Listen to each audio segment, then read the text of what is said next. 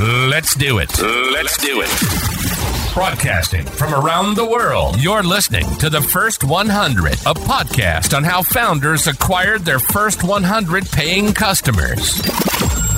Here's your host, Hadi Radwan.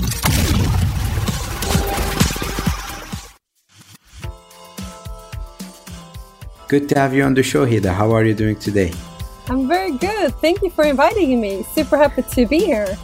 Absolutely. I'm, I'm really excited about this space because I work in it. I'm in the insurance space as well. You're in a more glamorous because you're helping other companions, which is the pet. And I'll give a quick introduction to our listeners. Our guest today is Hedda Båverud Olsson, which is the co-founder and the CEO of Lassie, a pet health app and an insurance provider and you raised to date around 36.5 million from notable investors like Balderton Capital. Hedda, take us back to your founding aha moment. How did you end up in the insurance world, but also as well in the pet insurance space? Yeah, it's funny that you ask. I think when looking back three or four years back, if someone would have told me, you know, you were going to work in the insurance business, I would be like, really? That's very random. But the reason why I ended up here is because of my love for pets. And I was working first as a management consultant, and then I worked on the investment side. But I felt like I really wanted to kind of work closer with operations. I always had a dream to start my own business, but I realized quite early on that for me to start a business, it's super important for me to have a passion. Um, so that's how it ended up being Lassie. My mom is a veterinary, so of course we've been growing up with lots of pets, but that's also how I saw the problem that Lassie is trying to solve. That there's a lot of insurance in general is very reactive. You know, you only get in contact with your insurance company when something has already happened. But for pets, and for humans as well, of course, there's a lot of things you can work on proactively and preventively to avoid a lot of injuries.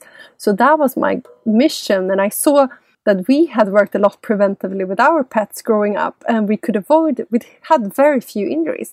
So basically, I wanted to create a pet insurance that was just more than pet insurance. That was also a health platform, and really try to help the users to avoid the injury because that saves a lot of cost time and money for everyone and pets are your family members and no one wants them to get sick of course. So that was the start. I had no background in insurance. I had more the vision that i wanted to do this. And i realized quite early on that you want insurance is very technical. You want someone who's an expert on insurance. It's a lot about underwriting pricing models claims. So realized you wanted to have someone who was an expert in this. So i got through mutual connections in contact with Sophie Wilkinson, who's been former head of pet insurance at one of the large incumbents here in Sweden. I asked around in the industry, and my question was, who's the most innovative person you know that knows pet insurance? And that's how Sophie's name came up. And the perfect mix of knowing the industry, but still wanting to change things. And I think she felt that it was a lot harder to change things at the incumbents. It took several years to, you know, implement ideas, whereas we could do it in a few days.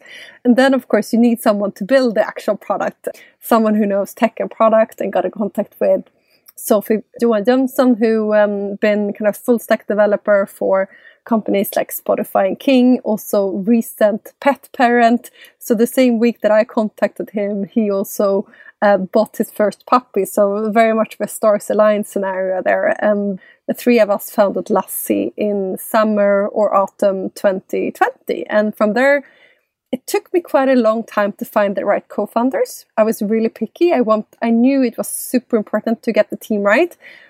Once we got the team in place, things got really worked really quickly to get funding and to launch the business. But it was really worth it to take a lot of time to find the ideal mix because you want both.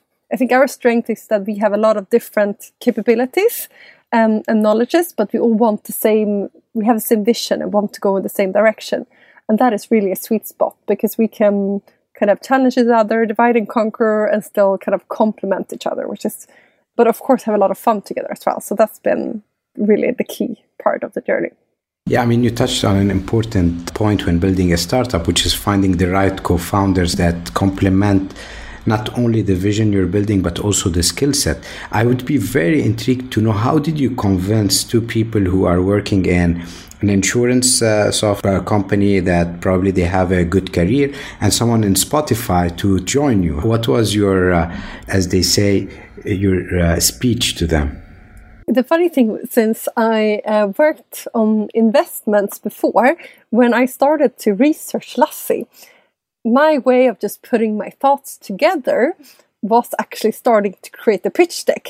And it wasn't because I was raising money or anything, it was just for me to outline why what, is this a good idea? Or in this case why? So i kind of had the pitch deck and when i met candidates it became quite naturally to kind of go through it. So that ended up being kind of very almost like pitching to investors um, pitching to future co-founders or employees. And after a while when you do a pitch you end up um, being pretty good at doing it. So i think that was of course a real advantage to be able to have data. But of course it's all about you need to have find someone who's actually likes wants to do that journey if you're too safe and maybe risk averse in your mindset it's hard to convince them anyway so there must be some personality trait where you think it's going to be a fun challenge.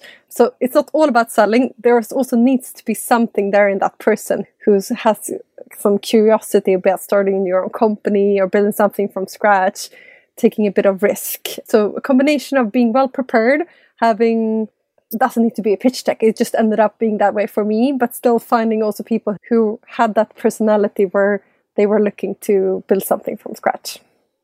Amazing two years ago, uh, two and a half years almost ago, you started the company. You're now at 60,000 customers.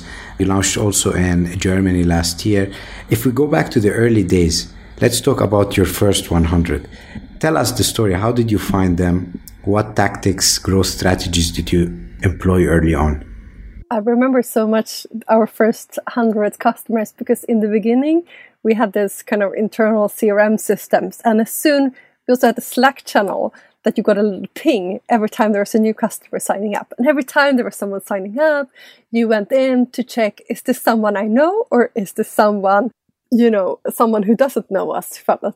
And every time there was someone who didn't come from, you know, our closest network, you were so happy. You started to look into how they did find us, and it was super exciting. But for us, how we started, we started very much with the digital channels. We started with kind of Google, SEM, Meta, paid social, but also kind of um, other kind of um, a bit of influencers and that type of things to build a brand. But what we saw very early on was that once you found like the right messaging and you got the right customers on board, they also started to refer their friends. So we very quickly built a um, referral program where um, users could they could all become micro influencers basically. They could create their own code. My code for example is hedda. So if anyone listens to this lives in sweden or germany you can sign up using the code hedda and we will go both get some money off. But by doing that you know we could see that people started to put this out on their own kind of personal instagram accounts or facebook. And that was really key to get I think it's all about building a product that customers love. And since they loved it, they started to recommend their friends. So we have a really good kind of organic uh, virality loop. And that was really key for us to really find that early on. And the way we did it was that we had kind of our customer success chat was open from early morning. We started with opening it seven in the morning until 10 o'clock in the evening. Now it's eight to nine, so almost the same hours. And we all took turns in chatting and talking to customers to really figure out okay, what do they like about the product? What should we tweak to really kind of build and make tweaks early on so that the products or so that the customers would love it. Because if customers love your product, especially if it's a consumer product, they will start talking about it. Um, you know, dog owners to meet in dog parks or so forth. And so that was really key for us to kind of build that strong product love. And we also saw that when we started to get more reviews, more love, that also meant more trust, and then we grew even quicker. Amazing. I'd be very interested to know why did you go early on with the digital channels, especially when we talk about insurance keywords and the D2C uh, space. It's quite expensive to target these accounts. Is there any specific special sauce that you had where you were able to have a strong customer acquisition cost early on? Where we had a low customer acquisition cost early on, you mean? So that was really the referral. So for us, it was fine for us to pay a little bit more in the beginning for the right customers because then as soon as we got them in, then they started referring and that was a lot cheaper. But you need to find your first customers somewhere. On Google, it's still very high intent, so that was a great channel to start with.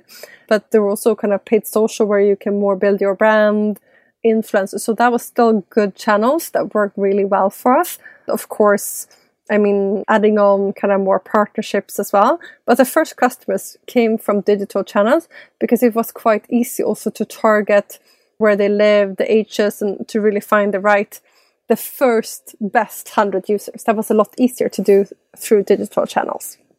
Amazing. Now, if you go from a hundred to a thousand, it's a different scaling strategy. What channels worked for you here other than the referrals, and how did you have this hockey stick effect? Because you've grown to sixty thousand in two years, which is quite impressive. Yeah, no. So I think it's really the organic part that's been growing each month. Uh, it's now kind of the biggest part of our acquisition comes from organic.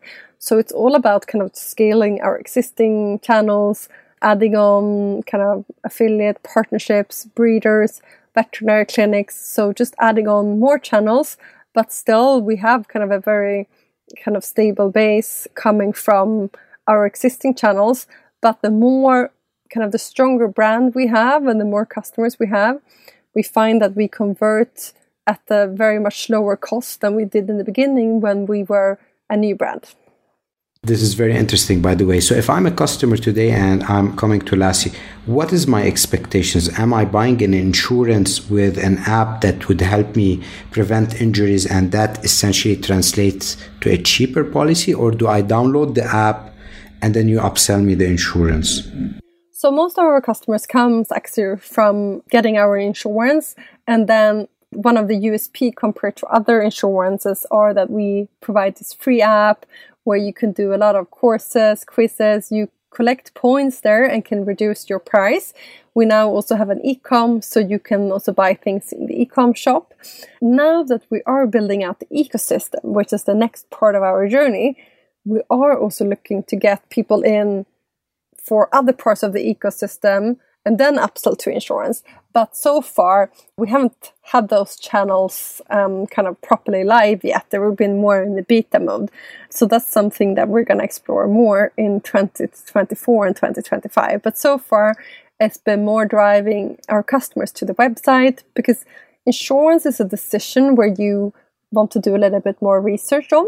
Maybe you're not ready to download an app the first thing you do. You want to read up, on the terms and conditions, check your pricing, maybe compare a bit, since it's a bit higher threshold to download an app the first thing you do. So that's something that we have played around with um, on the journey, but seeing that it works really good to go to the website and then kind of after that link them to the app and we see that 90% of our customers have the app and are using the app so that works really great the funnel because you can't forget that pet insurance is actually a product where you care a lot about what the product includes. It's a passion product, so people spend a lot of time researching it, and that's why it's important to be able to do so on our website as well. Amazing. What has been the hardest part of building a D2C insurtech? I think there's always so many fun, kind of uh, difficult parts. I think it's always difficult when you launch a new market and figure out how should the marketing mix look like in this market? How should we tweak our USPs, our messaging?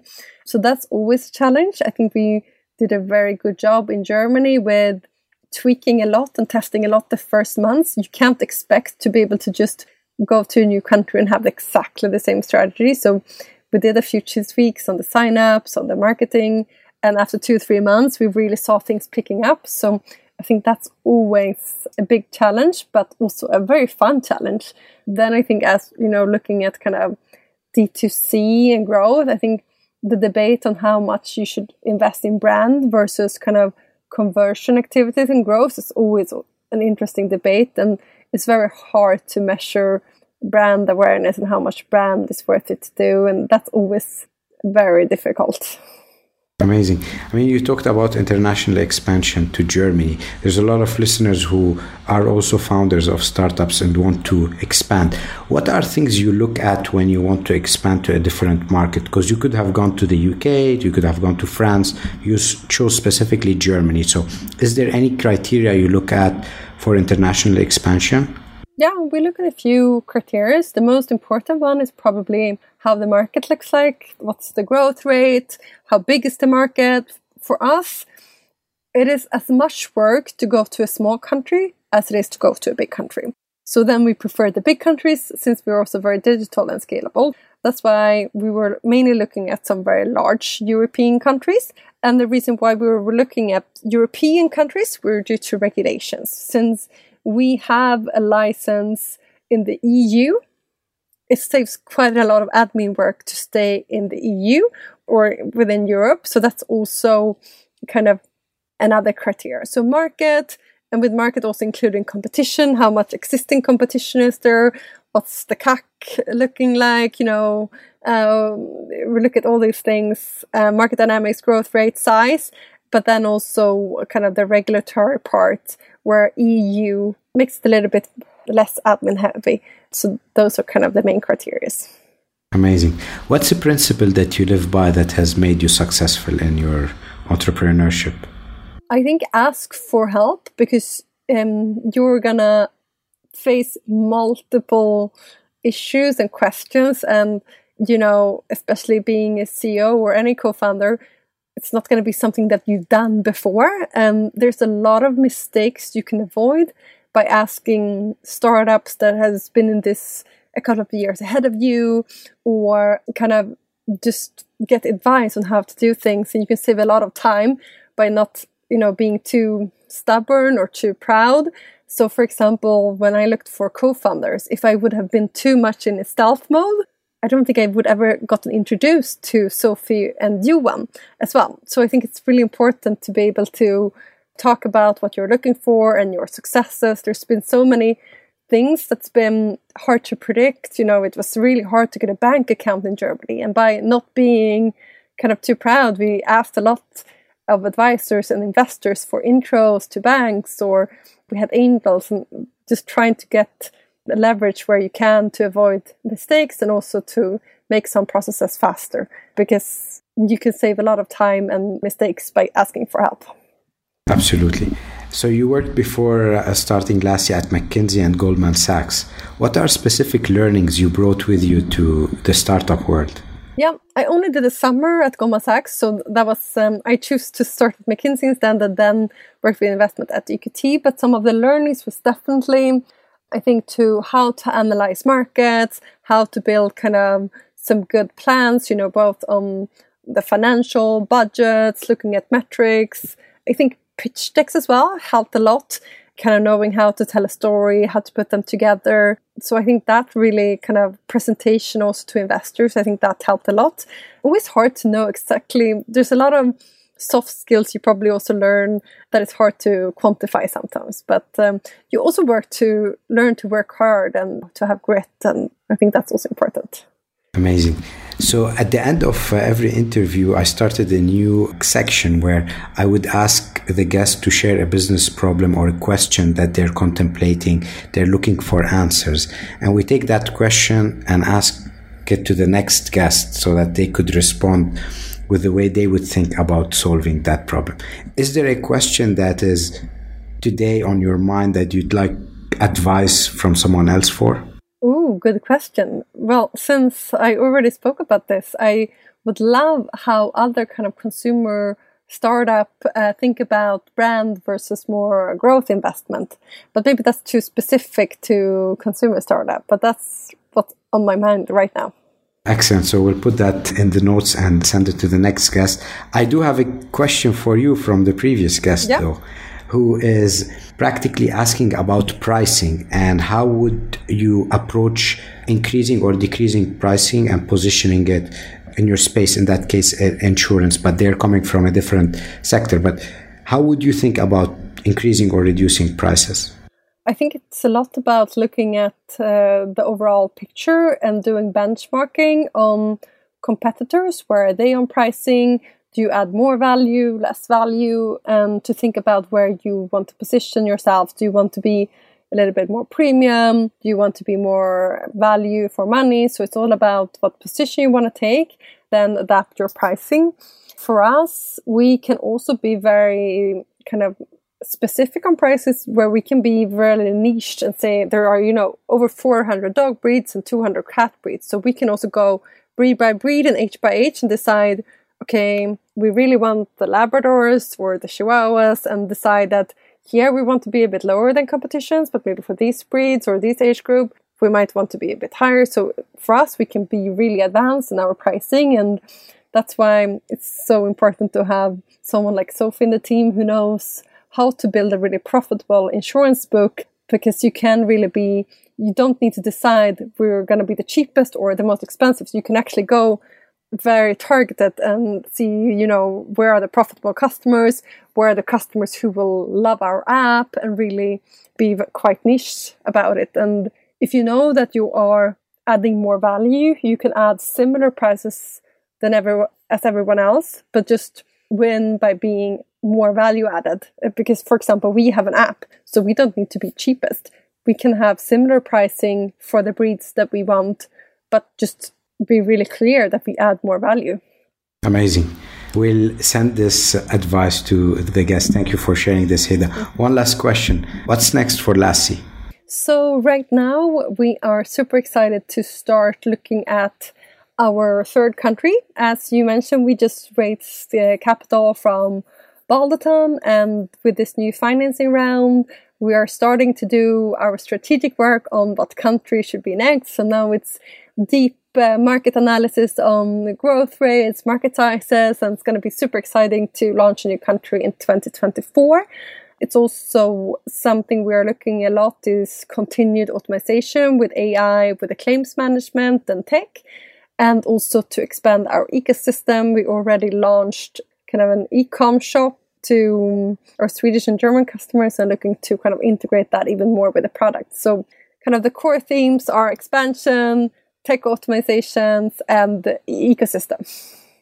Excellent. We'll put that as well in the notes. Thank you for joining, Hedda. This was an amazing and insightful uh, episode. Two questions How can people reach you, and are you hiring? So, people can reach me on uh, LinkedIn. We are hiring right now in Sweden and Germany. We are in hybrid companies, so we like to see each other once in a while. So if you live in Berlin or Stockholm, just ping me and send me your profile and see if there's any available roles. Amazing, Hedda. Thank you for stopping by. We wish you the best of luck. Thank you so much for having me. Thank you so much for listening to the first 100. We hope it inspired you in your journey. If you're enjoying the podcast, please subscribe to our podcast on Apple iTunes, Stitcher, Google Play, or Spotify, and share it with a friend starting their entrepreneurship journey. Leave us a five star review. Your support will help spread our podcast to more viewers.